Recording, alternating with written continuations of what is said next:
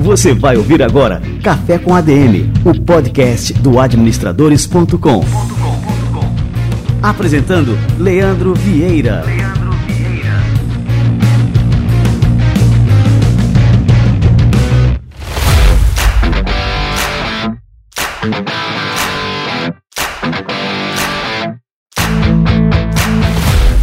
Fala galera, está no ar mais um Café com a DM, a sua dose de cafeína nos negócios. Estamos começando o nosso episódio número 227, um episódio que vai girar sobre o tema da comunicação assertiva. Como que você pode usar a comunicação assertiva para renovar a sua carreira. E eu vou receber aqui o Ricardo Silva Voz, que é palestrante e mentor em comunicação assertiva e ativa e ele vai explicar para a gente aqui como se desenvolve essa habilidade de comunicação assertiva e como que isso pode turbinar a carreira de todo e qualquer profissional. Daqui a pouquinho, Ricardo Silva Voz no Café com a DM. Fica ligado.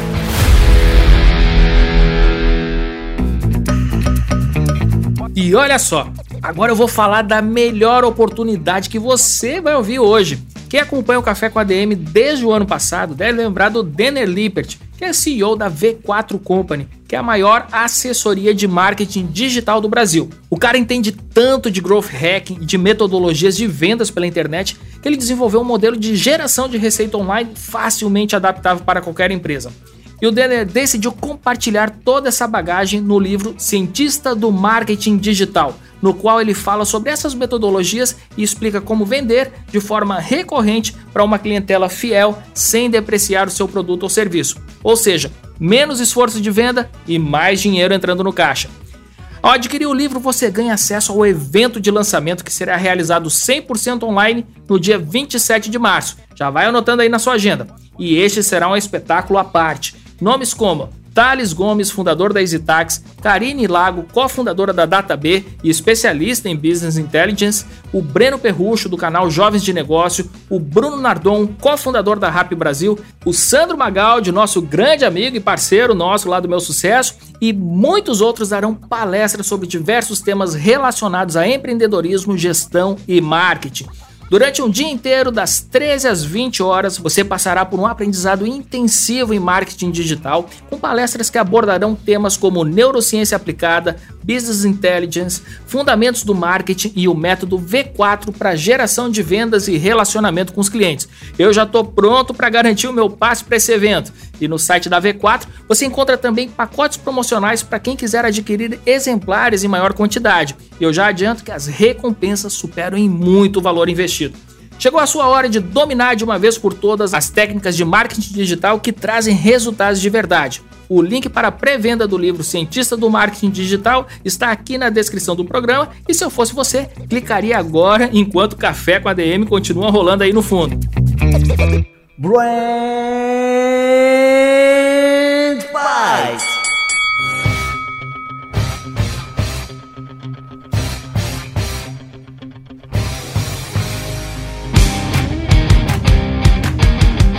Você já deve ter ouvido falar da rede social do momento, Clubhouse.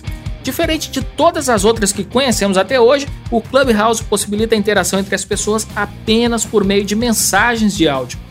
Os usuários da rede se organizam em salas virtuais para conversar sobre vários assuntos. O isolamento social ajudou a rede a dar um gás e alavancou o valor de mercado da empresa criadora, a Alpha Exploration, para 1 bilhão de dólares em janeiro. Para comentar o assunto, a gente convidou o Rafael Art, diretor comercial da Squid, uma empresa especializada em marketing de influência. Saca só como ele avalia. Realmente o Clubhouse é um fenômeno. Ele foi criado ali no comecinho de 2020 pelo Rohan Seth e pelo Paul Davidson, e eles conseguiram fazer um negócio super interessante, que foi criar uma rede social onde a gente não vai ter nem texto, nem foto e nem vídeo. Toda a comunicação é feita por áudio, através de salas que as pessoas escolhem de acordo com os conteúdos que elas querem consumir. Pensa só, eu vou ter ali grupos que falam desde coisas específicas e técnicas até grupos que falam sobre partes filosóficas e existenciais. E é bem interessante ver como esse modelo de áudio ele tem crescido cada vez mais dentro de outras plataformas, seja no WhatsApp, no Twitter ou até mesmo no Telegram, impulsionando essa visão que o Clubhouse trouxe e mudando a comunicação, né? Fazendo com que ela seja de N para N, ou seja, todo mundo contribui, colabora e também ouve nesse esquema. Atualmente, o serviço conta com mais de 10 milhões de usuários e o número não para de crescer, apesar de o aplicativo só estar disponível para o sistema operacional iOS do iPhone. E mesmo assim, já tem marca grande de olho nesse sucesso. O Instagram, que pertence ao Facebook, está preparando uma funcionalidade que permite aos usuários criar salas de bate-papo em áudio, ferramentas sob medida para concorrer com o Clubhouse. Esse fenômeno é super legal. Sempre que surge uma nova plataforma, as marcas vêm correndo querendo fazer um trabalho e monetizar elas. No Clubhouse, eu acho que a gente tem um diferencial que é o formato de conteúdo. Por ele ser por áudio, a forma como você vai trabalhar, chamar a atenção das pessoas e criar o conteúdo ainda é muito específica. Agora eu vou abrir um parêntese as empresas já estão aprendendo a criar conteúdos exclusivos para o Clubhouse, testando formatos de conversação capazes de engajar os ouvintes. Por enquanto, tudo é muito novo e há diversas possibilidades para marcas pioneiras. Em alguns casos, eu quero ressaltar aqui o da Nestlé, que trouxe para uma conversa um atleta olímpico e um dos seus executivos para falar sobre o território aonde eles atuam. Mas se eu pudesse dar uma dica, uma percepção do para onde isso está indo, é justamente essa questão do conteúdo de education, de coparticipação. Uma vez a Claro TV abriu uma sala para pegar opinião e fazer uma cocriação com as pessoas ali presentes para buscar soluções num formato de segunda tela super interessante. A gente vai ter algumas surpresas aí no futuro, mas se eu pudesse falar para vocês um spoiler, justamente seria essa parte de consultoria e entendimento da audiência. O Instagram, vale lembrar, já adaptou com sucesso funcionalidades de outras redes, como o IGTV para concorrer com o YouTube, Stories para concorrer com o Snapchat e o Reels para concorrer com o TikTok. E por aí vai.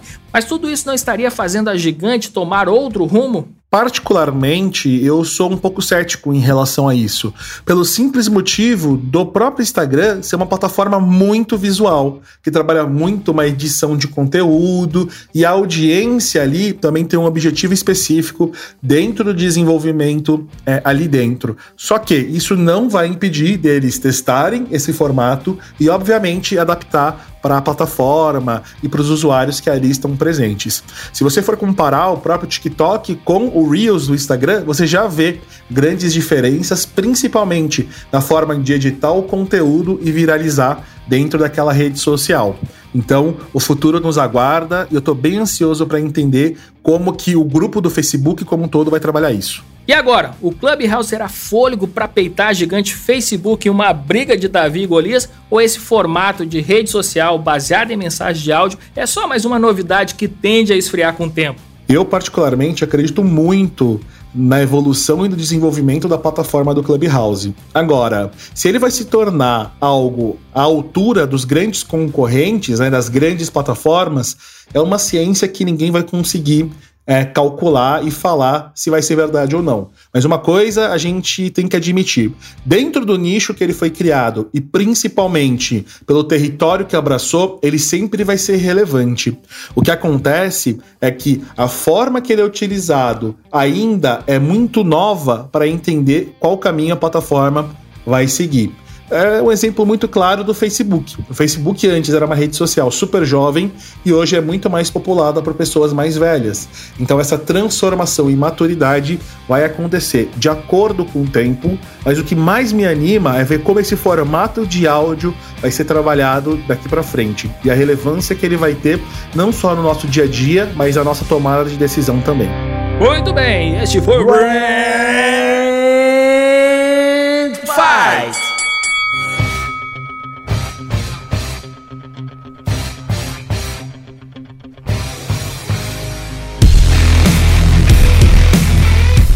Boa, galera, vamos esquentar o cafezinho que o nosso querido Ricardo Silva Voz está chegando por aqui.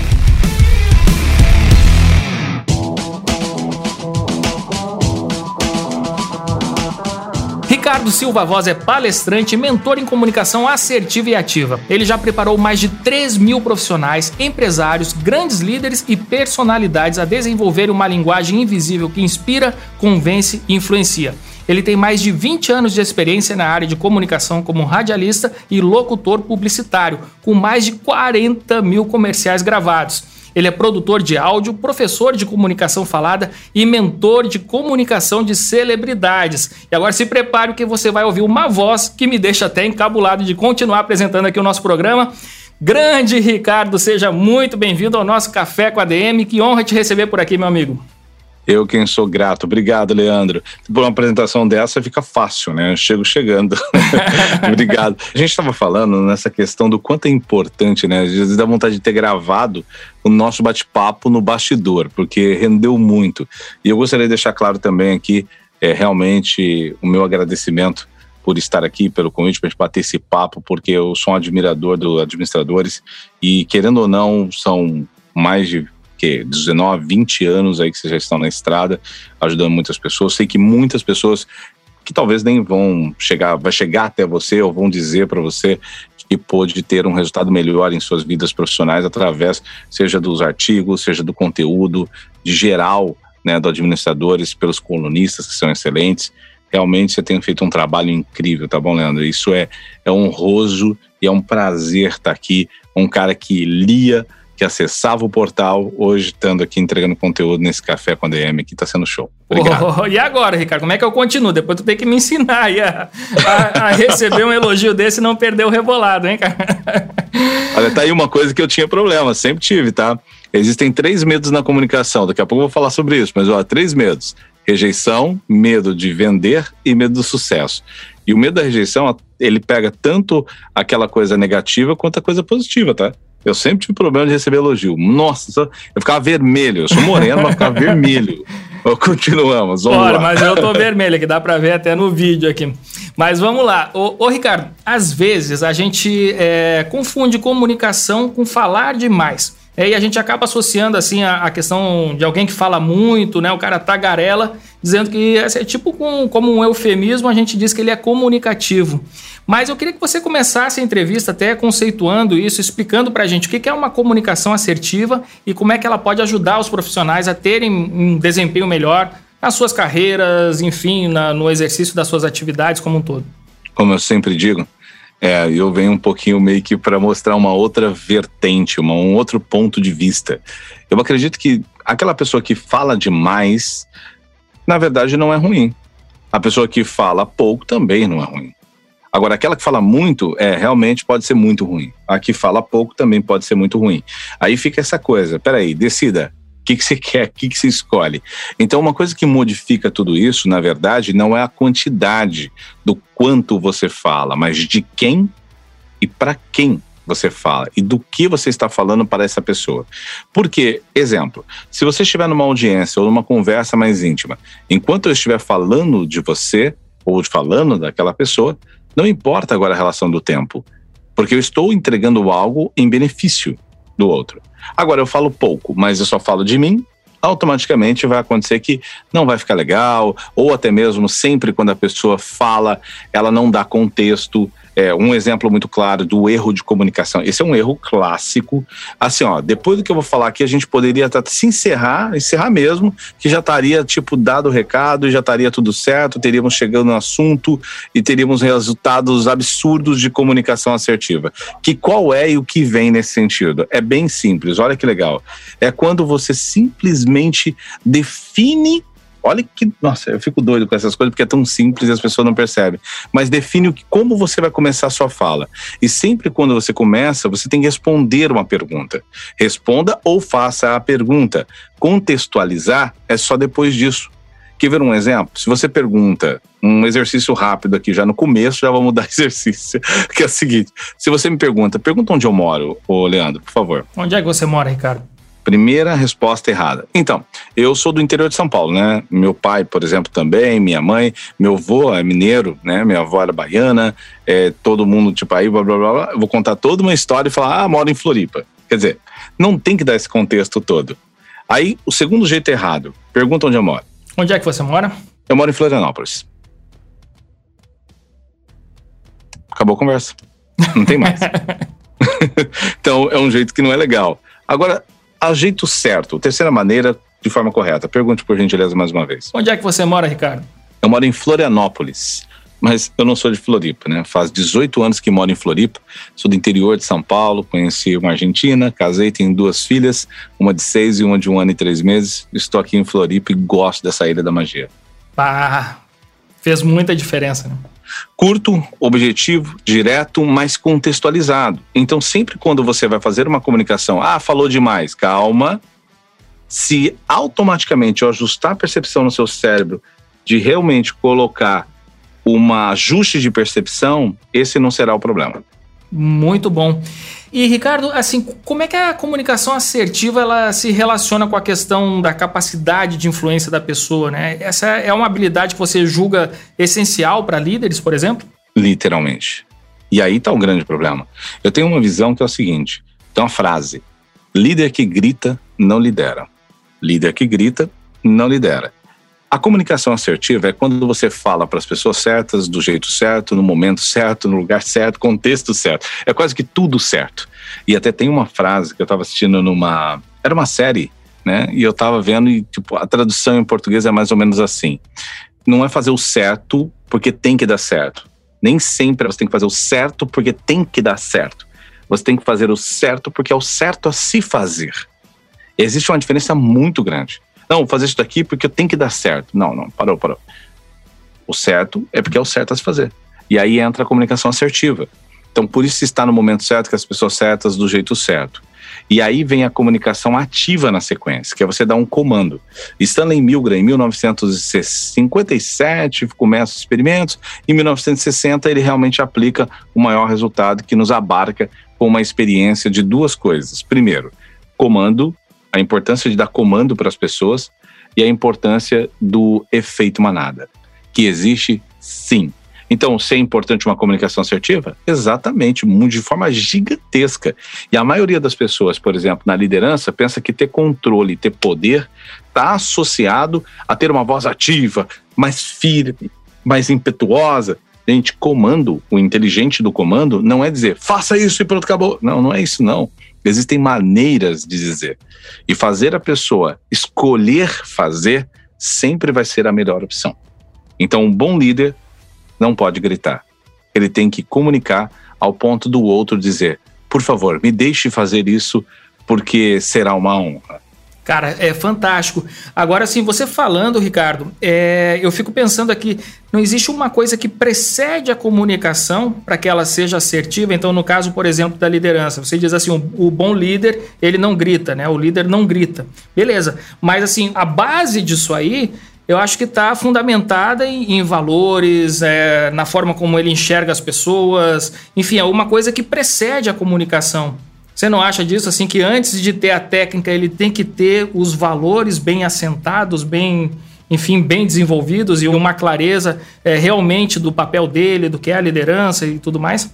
Absolutamente. Tem uma frase que eu escrevi há muito tempo que fala o seguinte: primeiro você precisa saber quem você é para descobrir quem você pode ser. Primeiro saber quem você é para descobrir quem você pode ser. Tudo começa na comunicação interna. Muita gente me pergunta, cara, quero bombar em como ser um cara eloquente, né? Uma mulher eloquente, no sentido de boa de retórica e boa de oratória. O detalhe é, você pode ser muito tecnicamente muito bem habilitado. Isso é legal, entendeu? É bacana, você gera o resultado, vai ser legal. Só que ainda, todavia, você perde a ação que está entranhada na parte primária, que é quem você é, como você é, aquilo que acredita ser de forma assertiva. E o detalhe aí, é, se tem alguma coisa antes, obviamente, tem uma coisa muito claramente antes. Anteriormente, tem toda uma estrutura interna de como a gente se correlaciona, de como a gente possa realmente entender quais são as minhas fraquezas, quais são meus pontos fortes, por que, que eu exercito isso, por que, que eu deixo aquilo, por que, que quando eu estou naquele. Aí vem os arquétipos, né? O que eu falo tanto dos arquétipos. Existem 12 arquétipos, temos todos, tá? Dentro desse assunto que a gente fala que tem antes, volto a dizer, minha frase. Primeiro você precisa saber quem você é para descobrir quem você pode ser. E, de novo, os arquétipos entram com muita força. Os arquétipos de Jung, na sua forma mais simplória, tá? Não é naquela coisa. Existem outras leituras dos arquétipos, mas a minha é simples. São quatro grupos que luta pela liberdade, o que luta pelo social, o que luta pela ordem e ego Qual que é o detalhe aqui que a gente tem? O detalhe é que, querendo ou não, temos os 12 arquétipos. E a gente fica muitas vezes falando, ah, eu sou isso, eu sou aquilo e pronto, acabou. E aí entra o que você me faz a pergunta. Ricardo, você fala assim, tá, tem alguma coisa antes de tudo isso? Sim, essa questão de nos conhecer, porque, por exemplo, eu sou um cara muito prestativo. Eu me dou muito, 100% para os outros. Então eu tenho que saber quais são os meus lado forte, meu lado fraco. Por exemplo, se você me desafiar, duvido, Ricardo, que você faça tal coisa. Vai entrar pelo ouvido e sair pelo outro. Porque meu arquétipo, minha estrutura arquética não, não liga muito para isso. Existem três principais arquétipos. Agora, se eu chego por um explorador e falo, duvido que você faça isso, meu Deus do céu, ele vai dar um jeito. Na hora ele pode falar, não, não ligo para isso, mas depois vai te enfiar a goela abaixo. Agora, aí só, como que eu vou desafiar o Ricardo ou desafiar um prestativo? É simples. Fala para ele assim, ó, cara, duvido que você ajudaria o Leandro a fazer tal coisa. Duvido você ajudaria aquela comunidade. Duvido você ajudaria que. Aí sim você pegou o prestativo, porque é no outro. Então, ter essa inteligência da comunicação faz você se livrar de algumas enrascadas e faz também você ser mais assertivo na sua entrega também, principalmente para com você. Esse é um jogo muito importante. E vai ficar agora um pouco romântico, mas meu avô me ensinou uma coisa aos 95 anos de idade. Pergunto pro meu avô e falo: vô, qual o segredo da felicidade? Porque realmente eu nunca vi meu avô tipo, brigando, irritado. Eu nunca vi, em todos esses anos. E ele me responde: Meu neto, o segredo da felicidade é deixar as pessoas te amarem. Aquilo foi, falei, caramba, é só deixar as pessoas te amarem. Eu estava esperando que ele falasse como se é só você amar mais o outro, se importar com. Não, não, ele tá pedindo para que eu deixe as pessoas me amarem. Minha avó complementou dizendo: é, mas para isso você precisa ser amável. Mas o que ela quis dizer no contexto, ela explicou, não era tipo ser uma pessoa que os outros só gostem, não. Você se gostar, você ser amável, entendeu? Nesse sentido. e aí você fala, romantizou? Romantizou? Não, não é, não é só um romance, mas é uma vida real. Empreendedorismo, administrar, gestão, tudo está correlacionado a lidar com pessoas. E o como você comunica com essas pessoas parte também do como você se comunica com você.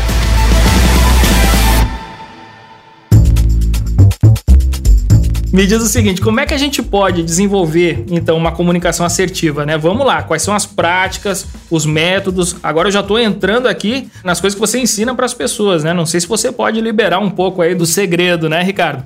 Para a gente se tornar assim, bons comunicadores, né? E para nossa comunicação realmente ser essa comunicação que a gente está falando aqui agora, né? Assertiva. Vou falar uma coisa tão simples. Muita gente me pergunta, Ricardo, você hoje trabalha com um monte de artista, artistas em todos os cenários, você trabalha com políticos importantes, com atletas, em Barará, executivos, CEOs, gente importante no cenário, tá? Dentro dos seus mercados. Então me pergunta, como que é esse network? Como que você fez para chegar lá? E eu falo isso e as pessoas não acreditam. Mas eu me importei. Eu sei que pode parecer ridículo. Se importe com o outro. É sério, é, é só isso mesmo. Se importar. Eu tenho um exercício para todo mundo aqui agora, de uma forma prática. Ah, legal, sim, importante. Não, vou te dar uma forma prática para você exercitar a partir de agora, ouvindo o que eu vou dizer aqui. Quando você estiver conversando com alguém, comece a escutar com os seus olhos. Isso mesmo. Aprenda a escutar com os olhos. E eu não falei ouvir, eu falei escutar com os olhos. As pessoas falam, mas como assim escutar com os olhos? É óbvio. Se eu ficasse só, por exemplo, no ouvir, eu simplesmente poderia continuar mexendo no telefone e diria: Ô Leandro, pode continuar falando aí que eu tô te ouvindo. Entendeu? Não é assim que muita gente fala? Está na reunião? Não, é, pode falando aí, não tô te ouvindo, pode falando. Ah, isso é, é muito entendeu? chato, tô né? Tô te ouvindo. muitos casais, aí você vai falar, Ricardo, o casamento não tem muito a ver com liderança, com gestão, com CEO, com empreendedorismo. Não tem? Na verdade, se você é bom, cara, no relacionamento, na sua intimidade, a sua chance de ser melhor lá fora aumentou, tá? Porque o que a gente mais vê são pessoas até se dando bem com as pessoas fora mas não consegue interna, porque convive todos os dias. E agora vem o jogo, então, para essa maestria dessa situação. O que, que eu vou convidar agora? O meu convite é literal para que as pessoas, agora, a pessoa mais íntima que você tenha, ela está falando uma coisa, olhe nos olhos dela. Para o que você está fazendo e olhe nos olhos da pessoa. Você vai ver que é impactante. Vão ser cinco minutos, três minutos, mas que vão entrar na alma aquela pessoa vai se sentir a pessoa mais importante do mundo. Esse é o detalhe. Então, sempre assim. Tá em reunião, pode ser em videoconferência. Ó, por exemplo, eu estou agora fazendo aqui pelo Zoom com o Leandro, por mais que alguns estejam apenas no áudio. Quando ele está falando, eu olho para ele. Mas enquanto eu estou falando, eu estou olhando para a câmera. Sabe para quê? Para que o Leandro perceba que eu estou olhando para ele. Estou olhando assim no olho. É uma forma que a gente não percebe, mas ela pode meio que parecer com a vida real. Então, essa é a sacada. Aprenda a escutar com os olhos. E uma outra coisa, preste atenção nas suas expressões corporais, também faciais. No sentido de que, por exemplo, uma sacada boa aqui. Tá no meio de uma reunião, numa conversa com alguém, a gente consegue manipular face, gestos, mas a gente não consegue manipular os pés. Então aqui vai a sacada. Viu que os pés estão direcionados, por exemplo, para a porta, tá muito para a porta, é porque essa pessoa está querendo ir embora. Mesmo que o corpo dela esteja diferente para você. O seu jogo é entrar para que puxe esse pé de volta, supostamente, falando da pessoa sobre algo que ali interessa, ou simplesmente você pode entrar na frente onde está o pé e começar a ajudar, ou simplesmente deixar essa pessoa ir. Porque talvez naquele momento não seja o momento mais assertivo para você falar sobre aquele determinado assunto. E aqui vem agora, na sequência, uma coisa que modifica qualquer comunicação, e isso é o ápice. Você precisa ser uma pessoa boa de análise, de leitura e de contexto. O que, que eu quero dizer com isso? Aprenda a ler, aprenda a ter paciência às vezes aquele não é o melhor momento para fazer aquela oferta. Não é o melhor momento para chamar a atenção daquele indivíduo. Não é o melhor momento para dizer aquele determinado assunto. Então, tudo isso, ter essa paciência, não gerar essa ansiedade absurda, faz com que você tenha muito mais controle. E sempre que você estiver conversando e quiser passar muita força, credibilidade e até mesmo deixar a outra pessoa pensativa, fale no tom mais baixo, calmo, porém firme, direto. Isso muda tudo.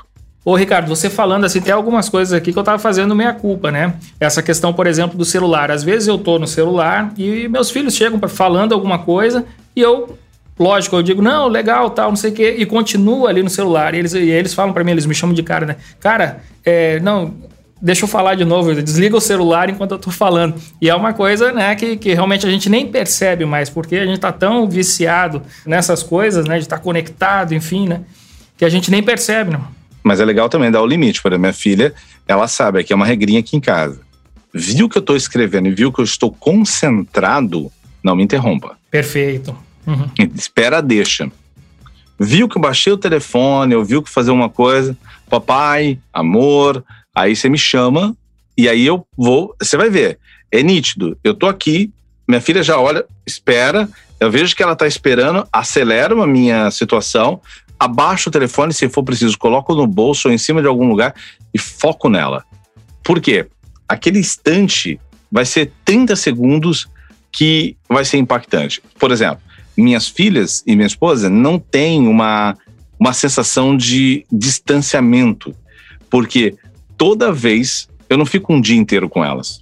Eu fico vários minutos do meu dia com elas. E isso que muda tudo. Que nem hoje, por exemplo a minha filhinha mais nova, de um ano e três meses, ela veio me abraçar e eu notei que ela falou assim: ó, eu falei pra minha esposa, só de eu ter olhado pra minha filha, eu falei, ela não tá legal, tá com febre. Na hora que eu encostei nela, ela falou, ela tá com febre. Não é porque eu tô adivinhando, é porque eu conheço. Quando você convive muito, para você ter uma ideia, você aprende a essa relação. Tudo bem, eu tenho uma vantagem comigo. Qual é? Eu sou um leitor, eu sou um analista de comportamento. Então eu reparo do jeito que a pessoa fala. Jeito... Então você imagina a minha filha. Óbvio que eu vou saber muitas, eu vou ter muitas informações dela. E aí eu olho, já sei que tem coisa errada, eu sei que tá acontecendo alguma coisa. Aí subi, foi lá, fiz ela dormir, brinquei com ela, aquela coisa toda. E esse é um detalhe. Esse pertencimento, essa entrega, não precisa ser o dia inteiro. Não precisa cancelar todos os seus compromissos. Eu poderia muito bem dizer para você, fazer, oh, hoje não vai dar, Leandro, vamos. Minha filha, todo mundo vai entender. Só que aí que tá o negócio. Eu fiz o que tinha que fazer. Já tá certo. Agora é a vez da mãe, às vezes vai ser um pouquinho a vez da mana, entendeu? Então, a gente tem que aprender a deixar o outro também ser responsável na situação. Minha filha sabe que o meu tempo é dela também, mas o meu tempo também é do meu trabalho, que o meu tempo também é da mamãe, que o meu tempo também é da mana, que o meu tempo também é dos meus amigos e que o meu tempo também é para com as minhas coisas. Ô, Ricardo, uma coisa assim que é, eu fiquei curioso é que você ensina várias pessoas das mais diferentes áreas de atuação, celebridades, é, políticos. E, e, o que eu queria te perguntar é o seguinte, né? É, essa questão, por exemplo, de uma celebridade, muitas vezes as pessoas é, têm um ego um pouco inflado e tal, tudo mais. A questão do ego atrapalha na comunicação? Totalmente. A pessoa fica cega, né? Se você pegar a maioria Vou pegar. Tem desde atores, atrizes, cantores, cantoras, tem, ó, tem todo tipo. E uma das coisas que eu vejo é que uma das situações mais cruéis é quando você não pode falar que aprendeu alguma coisa com alguém. A partir do momento que você conhece alguém que nunca admite ter aprendido alguma coisa com alguém, nós temos um problema aí. E isso está muito entranhado. Agora entra de novo, vou ter que puxar de novo os arquétipos. Por quê? Porque quando a gente olha os arquétipos, ele fica mais fácil de tangibilizar essas relações. Por exemplo, quem está no grupo do ego, lá está o criador, são pessoas muito criativas, pessoas artísticas. Quem está no grupo do ego também é o herói, é aquele que sempre está querendo desbravar, querendo lutar, salvar e ser aplaudido ao mesmo tempo. Lá tem o mago, aquele realizador que faz a gente fazer, uau, como você fez isso? A gente fica todo assim de boca aberta sobre quando alguém faz aquela uma ação que seja. Aí todo mundo pensa que por fato de estar no grupo ego, já faz isso. Na verdade, uma pessoa que é órfã, que está lá no, no, social, ela pode ter mais problema de ego do que aquela que está lá, por exemplo, como criativo. Então, normalmente, essa situação do ego, do egocentrismo, está associada a duas situações. Ou ela é governante, é uma pessoa que quer ter muito controle, quer ter muito poder sobre as coisas, não é centralizadora ao extremo, o ego vai estar tá mais aflorado e é normal. Outro também, que está associado a isso, aí como eu falei antes, é o órfão. É aquele arquétipo que tem a necessidade de pertencer a grupo, de sempre estar tá sendo.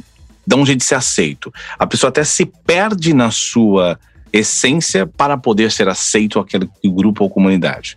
E aí também tem. Então, ela acaba fazendo algumas coisas que exalam, que saem. E principalmente essas pessoas um pouco mais egocêntricas nesse sentido foram órfãos muito tempo e agora ascendeu para um outro arquétipo, para uma outra vida, que ganhou notoriedade, que ganhou fama, dinheiro, e aí aquele negócio que todo mundo já conhece, ditado popular, quer descobrir se a pessoa é boa ou ruim, de poder a ela, né?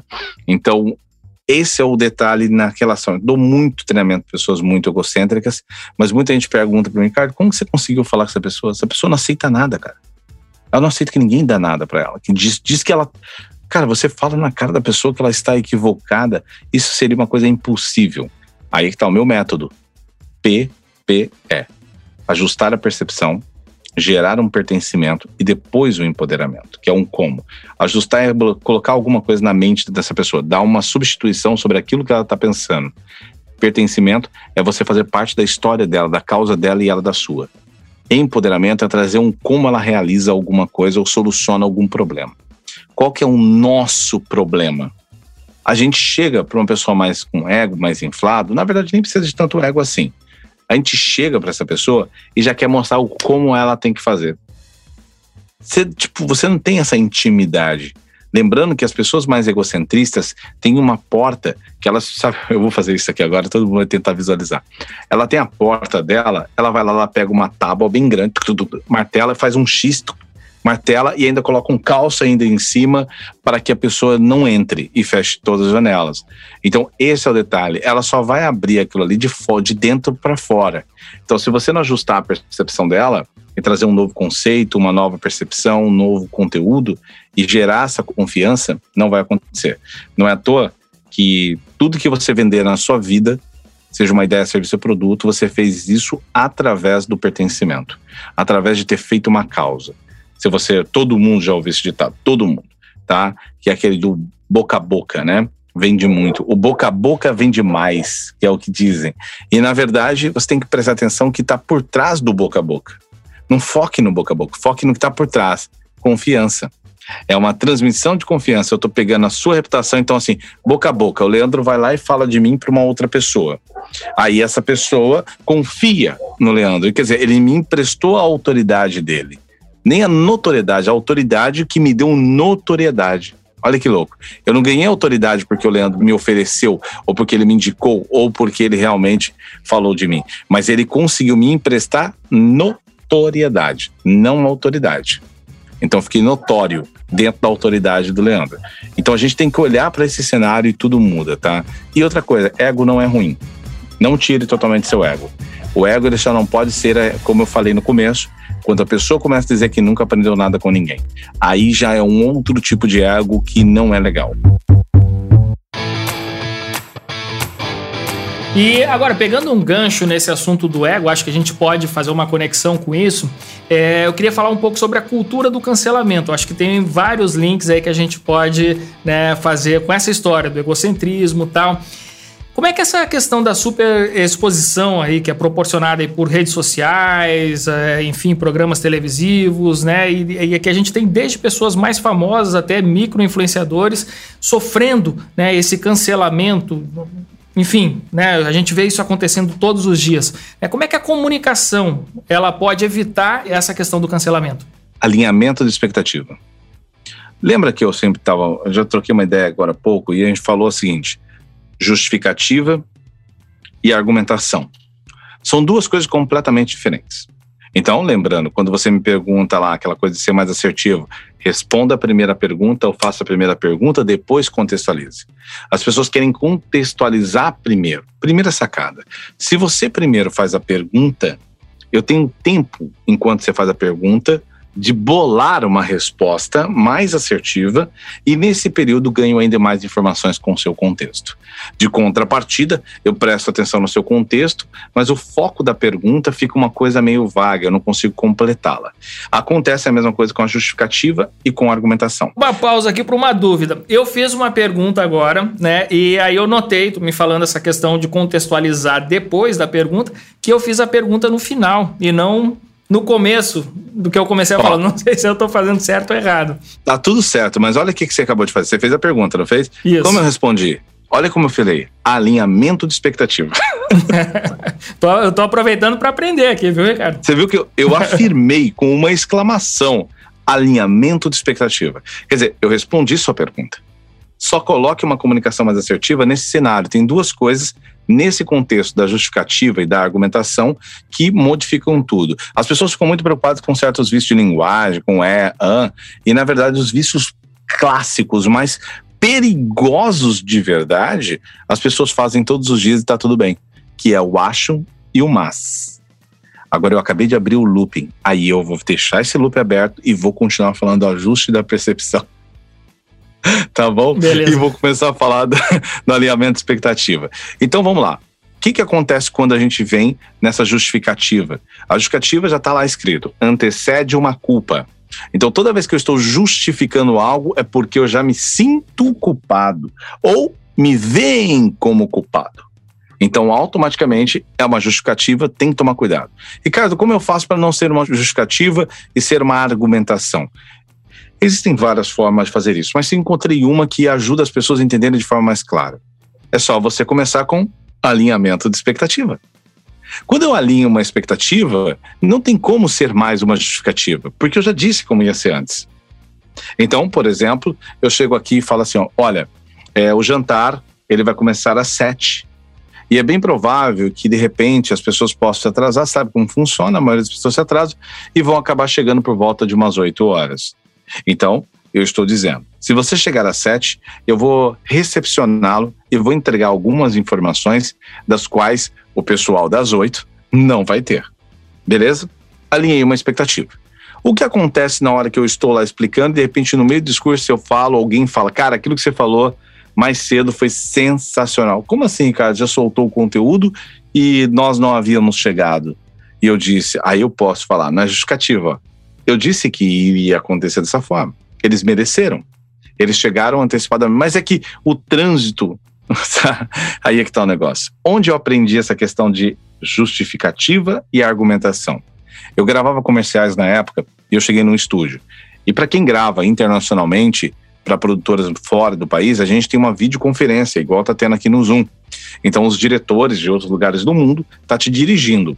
E aí, de repente, eu pego, cheguei atrasado 10 minutos, 11 minutos mais ou menos, cheguei atrasado e falei, olha, me desculpem, né, pelo meu atraso, eu não, eu não sei falar alemão, então eu falava em espanhol, porque a pessoa que estava lá era um espanhol que falava com os alemães. E aí eu falei, olha, perdão-me por meu atraso, pero comecei a explicar que estava atrasado, porque pinchou la rueda. Quer dizer, furou o pneu do carro. E aí ele pegou, ficou meio assim, e ficaram, e eu continuei justificando do pneu do carro. Do pneu do carro. Trans, até que eu entendi em alemão o que o cara disse. Esse é o problema dos brasileiros foi dito por ele. Só sabem justificar. Se fosse um imprevisto, porque eu falei que foi um imprevisto, tá? Se fosse um imprevisto, não teria um step, um pneu reserva, e não teria um macaco para trocar o pneu. Não é imprevisto. Aquilo é uma coisa prevista. Então, quando fura o pneu do seu carro, é algo previsto, não imprevisto. Entendeu? Por isso tem o step e o macaco. E isso funciona nessa questão de justificativa e de argumentar. Então, a partir do momento, se eu tivesse calado a minha boca, só simplesmente ter chego com toda a gentileza e falado, olha a sacada, hoje eu sei, né? Depois de apanhar. então, eu teria que ter chego, minha visão, teria que ter chego assim e falado: eu gostaria de agradecer a vocês pela paciência, pela gentileza de me esperar e gostaria também, ao mesmo tempo, de pedir desculpas. Vamos fazer, pretendo realmente entregar um conteúdo de grande valor. Acabou. Matou. Uhum. Acabou. Não preciso falar mais nada. E agora o que a gente faz? Outra coisa, chegou atrasado no lugar, o que, que você pode fazer quando chegar atrasado? Não chega atrasado. Gente, desculpa, cara, o trânsito tava. Um... Acabou. Subconsciente da pessoa, ela já fez isso, conhece alguém que já fez. Tipo, ela já conta, aquilo ali entra no currículo de mentira. E aí você não sabe porque as pessoas não confiam em você. Mas não é por conta de uma grande mentira. Não, não, é por conta de pequenas mentiras. As pessoas não confiam porque são pequenos atrasos. Entendeu a diferença? Isso é uma comunicação assertiva dentro desse contexto, e aí entra o cancelamento que você me pediu. Tá, a questão do alinhamento de expectativa, mas muitas vezes esse cancelamento ele surge porque o cara falou uma besteira, é, enfim, disse alguma coisa que ou foi mal interpretada ou, ou realmente ele falou aquela besteira com aquela intenção e, e aí ele acaba sendo cancelado. Isso tem como ser evitado? Alinhamento de expectativa. Vou explicar. que é o seguinte: se eu chego em um determinado lugar, vamos supor, é, nós vamos passar alguns dias juntos, dentro de uma imersão que seja, tá bom? E eu chego para todos vocês e falo, gente, seguinte, olha, é, sei lá, pegar alguma coisa aqui. Ah, eu tenho o costume de dormir tarde. Então, por gentileza, se em algum momento vocês perceberem que ou estou com o telefone ligado e a luz do telefone esteja atrapalhando vocês dormirem ou incomodando de alguma forma. Olha, eu se eu roncar, ó, se eu abrir a geladeira à noite, eu estou falando para vocês que eu tenho essas questões, elas acontecem por isso, isso, isso e isso, eu tenho essas relações, então vocês podem falar comigo. O que aconteceu? Veja, aquela pequena coisinha que poderia ter sido um motivo para começar a me cancelar, não é mais. Porque eu antecipei isso e fui gentil, ao ponto da pessoa não me ver como egocentrista ou egoísta, ou individualista, vamos colocar dessa forma que é melhor. E isso é um alinhamento expectativo. A maior parte dos cancelamentos acontecem por uma má conduta no sentido para com ela mesma. Aqui que eu vou dizer, você vai entender que é doideira esse lance que eu estou dizendo. Pensa nos cancelamentos. A maior parte dos cancelamentos estão associados a sempre a uma justificativa, não uma argumentação verdadeira e sincera. E existe de novo um processo. Por exemplo, existe um cancelamento. O Lucas, do Big Brother, eu não assisto muito, mas só para entender, ele foi cancelado porque ele tinha feito um abuso psicológico com uma garota lá e tudo mais. Ele era o cara, ele é alvo de todo mundo, tá? E aí o que aconteceu? De repente, do nada, o cara virou o santo. O cara virou realmente o inocente. Por quê? Porque o arquétipo que ele vendeu primário, primeiro que ele foi no, no órfão, e depois ele se tornou um, um anti-herói, porque ele queria eliminar os brancos para ficar os negros, os pretos, e depois ele vira um inocente. Então ele fica todo murcho. A gente jamais vai ver uma criança abatida, é, jogada às traças, no sentido abandonada, a gente vai querer protegê-la. E isso aconteceu. Acontece com o adulto também. Se o adulto tiver o arquétipo do inocente e a gente vê o inocente isolado, nós vamos abraçá-lo. Então é para mostrar que tudo está associado a um bom alinhamento. Se você mostra que você tem certas dificuldades, você pede essa ajuda, ah, Ricardo, mas olha como aquela pessoa. Carol Conká, que está agora na maior rejeição da história. Então é muito comum, até quem não assiste Big Brother tá sabendo essa tal Carol Conká.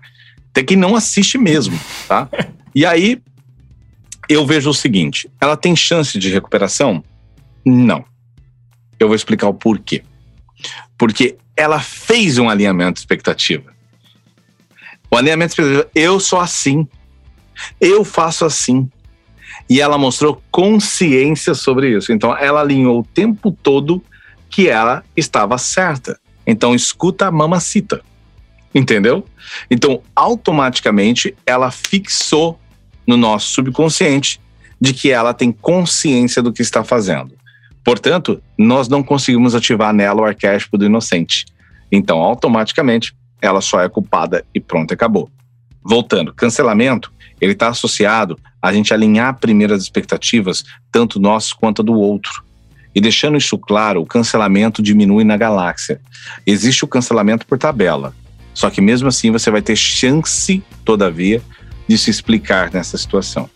Portanto, se você está me ouvindo agora, tiver uma situação em saia justa, não chega lá falando o que você pensa. Ah, mas eu sou assim mesmo, não tem nada a esconder. Falei, olha, aí é seu ego gritando, não tem nada a ver com a sua autenticidade.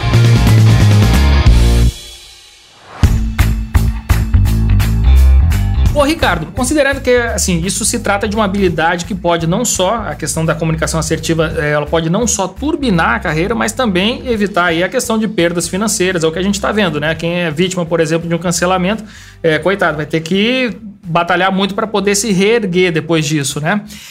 É, essa questão da comunicação assertiva, ela deve ser considerada como uma habilidade crucial para todo e qualquer profissional? Todos, todo mundo. Não é uma coisa específica para um tipo de nicho, não, todo mundo. Isso funciona para falarmos com nossos filhos.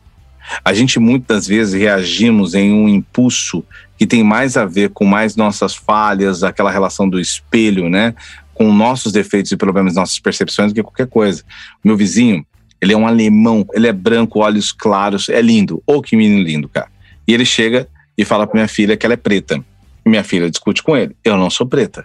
E aí os dois ficam discutindo, parará, até que minha filha vem, entra e fala assim: Papai, o Matias me chamou de preta, porque ele falou que eu sou preta. E eu falei: Caraca, peraí, eu vou ter que conversar com os pais dele. Olha o que, que veio na minha cabeça, já ter que conversar com os pais. Peraí, mas eu tenho que entender o contexto. Aí eu parei, respirei fundo e falei: Filha, me explica melhor, por que, que você está chorando? Pai, eu não sou preta. Ela pegou um lápis de cor e me mostrou: pai, eu sou marrom, olha aqui, ó, eu não sou preta. E realmente, eu, por exemplo, não sou preto.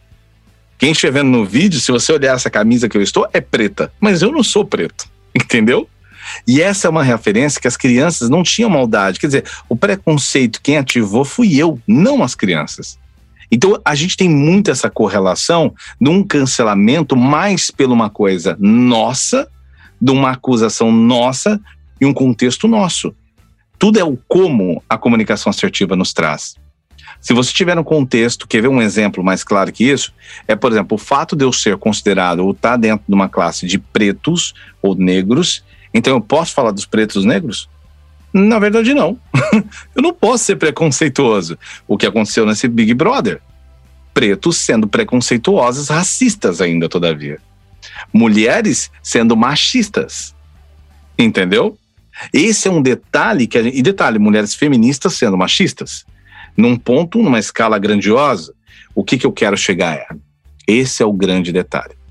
As pessoas estão muito preocupadas com o que os outros pensam da gente. E aí a gente criou um bloqueio que esse é o maior erro que cometemos. É um erro cruel. Claro que existem situações, se você não sabe lidar com isso, procure alguém que possa te ajudar. Mas olha que interessante. Nós aprendemos o seguinte: não se importe com o que os outros vão falar, que se lixem. Só simplesmente vá lá e faça o teu. Não liga para a opinião dos outros e parará, parará, parará. Isso é impossível. Você teria que se tornar uma pessoa meio que sociopata, vai ter que se tornar uma psicopata ou qualquer coisa parecida. Uma narcisista também ao mesmo tempo. Porque se você analisar mesmo, nós nos importamos demais com a opinião do outro. Então o que está aí? O segredo não é dizer que você não se importa. O segredo não é simplesmente jogar à deriva. O segredo é ter discernimento, gente. Apenas aprender a discernir as coisas. Se é bom, se é ruim, se é mais ou menos, se não é, se dói, se não dói, se a pessoa falou por mal, se não falou por mal. Existe uma carência gigantesca nas pessoas. E nós também. E isso a gente precisa administrar melhor. Então, discernimento é a palavra para acabar com o cancelamento e para fazer com que o cancelamento não aconteça alinhar expectativas. Porque a partir do momento que é alinhado uma expectativa, acabou. Que nem um dia um cara chegou e falou assim para mim: Ricardo, pô, eu, você fala tal, se comunica, mas é o seguinte, ó, queria revelar uma coisa para você. Você é um cara que tem medo da rejeição, tá? Não adianta você fingir. Aí, eu tava no meio de um grupo, né, tipo nessas salas de clubhouse, a pessoa fala assim, Aí todo mundo abriu o microfone e começou a falar: Cara, você nunca leu os posts dele, não, né? Eu tenho mais de 10 posts falando da minha, literalmente, dificuldade, do medo da minha rejeição. Eu falei, eu tenho, e eu falo mais: eu tenho medo da rejeição, tenho medo de vender e tenho medo do sucesso. Não tem só medo da rejeição, não, querido. Tem esses três medos. E esse é o detalhe: o que aconteceu? Em vez dele querer me colocar numa saia justa, ou um cancelamento, vamos colocar assim, aconteceu o que com ele? Aconteceu que o meu argumento já estava porque foi antecipado. Então, saber se expor, saber como se expor, o momento certo, o jeito certo de falar uma situação, e eu vou finalizar com uma coisa sobre isso. Quem soube lidar com cancelamento, esqueça a religião. Por favor, vamos lá, apague religião, vamos pegar como história, tá bom? Jesus Cristo de Nazaré. Cara, se ele fosse prestativo, já ia falar, sai na frente daquela mulher e fala, que atire a primeira pedra. Vocês não podem fazer isso. Ele ia ser apedrejado. Ele morreria junto com ela. Entendeu? Ele ficou, na verdade, do lado dela e disse o quê? Olha que inteligência. Que atire a primeira pedra aquele que nunca pecou. Ele não está falando dele. assertividade na comunicação. Quando há assertividade, nós deixamos um monte de conflitos não acontecerem.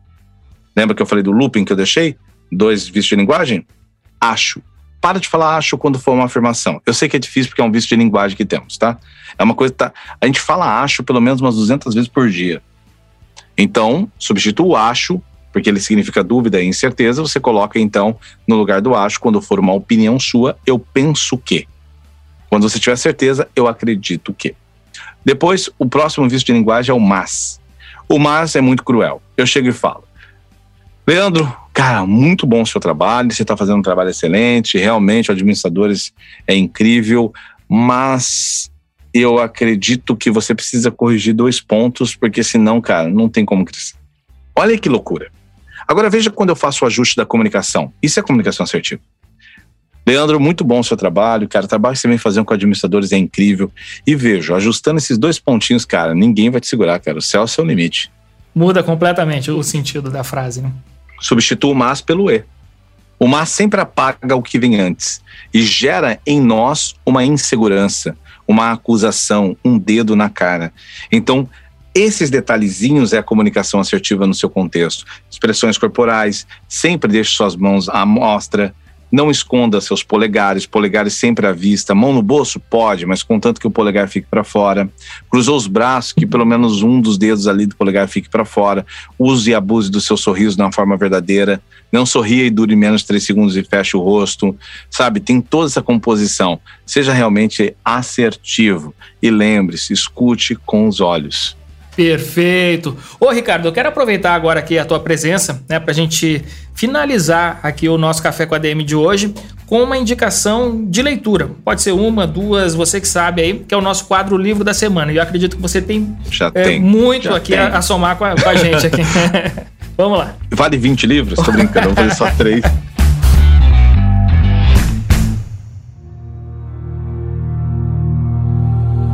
Livro da Semana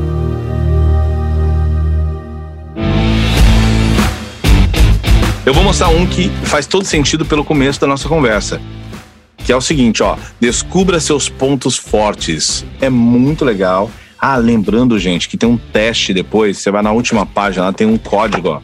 É um código que você tem que raspar, é único. Tem uma das páginas, agora você vai ter que ler, né? Eu já podia falar a página que é cento e alguma coisa, não vou falar agora, tá? Tá lá. Vocês podem pegar e, e tem um teste que é muito legal para você descobrir seus pontos fortes, seus pontos fracos. Esse é um bom livro para ler, tá? Nesse sentido, para a gente se interiorizar e encontrar um pouco mais da gente. Cara, esse livro, eu sei que o Leandro é fã desse cara. O Leandro já curte o administradores, gente. Quem for lá no Instagram dos administradores, até no LinkedIn, já vai ver que tem uma postagem já com esse cara, que é o Miyamoto, o Musashi. Que esse livro é muito legal. É, uma das coisas que eu gosto é muito de estratégia. E esse é um livro de estratégia muito interessante que vale a pena a gente entender, porque aqui mostra também uma conexão mais interna, da gente trabalhar mais a gente aqui dentro no cérebro, do nosso coração, para sermos estrategistas em uma batalha. E por último, só que detalhe, esse daqui não é um livro que eu aconselho para qualquer um. Você que for ler esse livro, eu convido você a lê-lo não para executar as tarefas que tem nele ou até mesmo os ensinamentos, mas para enxergar o que os outros podem fazer com você. Porque esse livro te ensina a ser muito manipulador, muito manipuladora. É um livro cruel. Eu convido sempre, então, Maquiavel. Coitado, Maquiavel, depois que o Robert Greene escreveu esse livro, eu tenho certeza que Maquiavel não é tão cruel quanto parece. O nome desse cara é o Robert Greene, 48 Leis do Poder. E aqui é incrível porque cada lei é uma mais cruel que a outra. Não ofusque o brilho do seu mestre. Oculte suas intenções. Diga sempre menos do que o necessário. Olha, essa aqui é punk. Faça com que os outros trabalhem por você, mas sempre fique com o crédito. Que absurdo, né? Mas então por isso que eu estou falando. Então aprenda a ler para você lidar com essas informações para que os outros não te usem nesse sentido. Para que você tenha uma comunicação mais assertiva, para que você confie mais em você. Se você é um gigante, se porte como tal.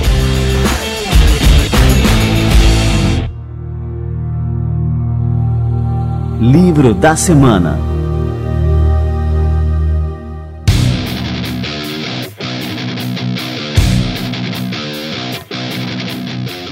Show de bola, Ricardo Silva Voz. Cara, Ricardo, foi uma aula que você deu aqui pra gente hoje. E eu queria só que você deixasse agora pra turma aqui é, endereço de rede social, como é que a gente pode acompanhar o teu trabalho, porque vale muito a pena. Já deixa aqui a recomendação pra galera para grudar no Ricardo. Você vai aprender aí poucos professores no mundo têm essa habilidade aqui que o Ricardo tem para ensinar comunicação. Fala aí, Ricardo. Poxa, obrigado.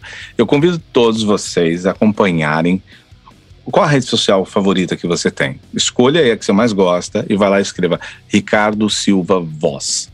E aí você vai poder me seguir. E se você quiser me seguir mais de uma, duas ou três, cada rede eu entrego um tipo de conteúdo diferente e tá vindo muita coisa interessante. Eu sempre acredito que a comunicação ela tem um poder de salvar vidas. De verdade. A gente tem um poder muito incrível disso. E eu vou falar uma coisa que está no meu coração, que não está.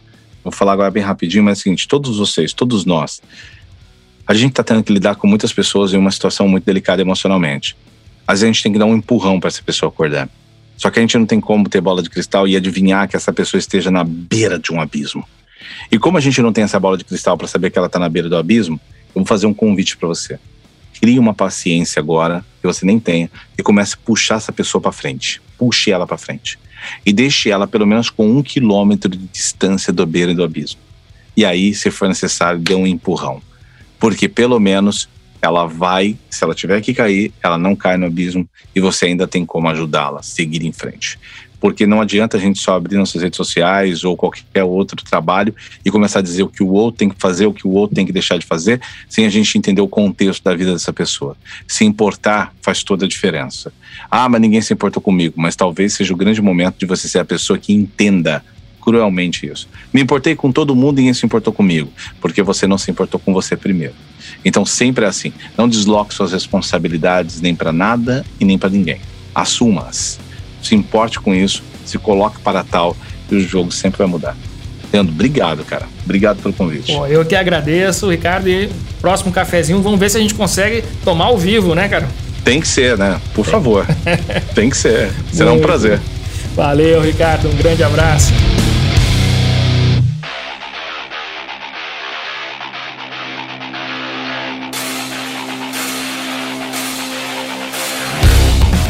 Cafeína pura no nosso café com a DM de hoje, aqui com o Ricardo Silva Voz.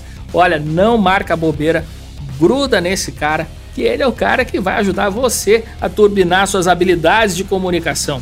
Eu já tô grudado no Ricardo, ó, há muito tempo.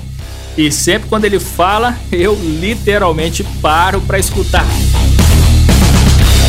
Muito bem, galera, dever cumprido por hoje. Este foi o nosso Café com ADM de número 227. Na semana que vem a gente volta com mais cafeína para vocês. Combinados então? Então aguardo você na próxima semana em mais um episódio do Café com ADM, a sua dose de cafeína nos negócios. Até lá!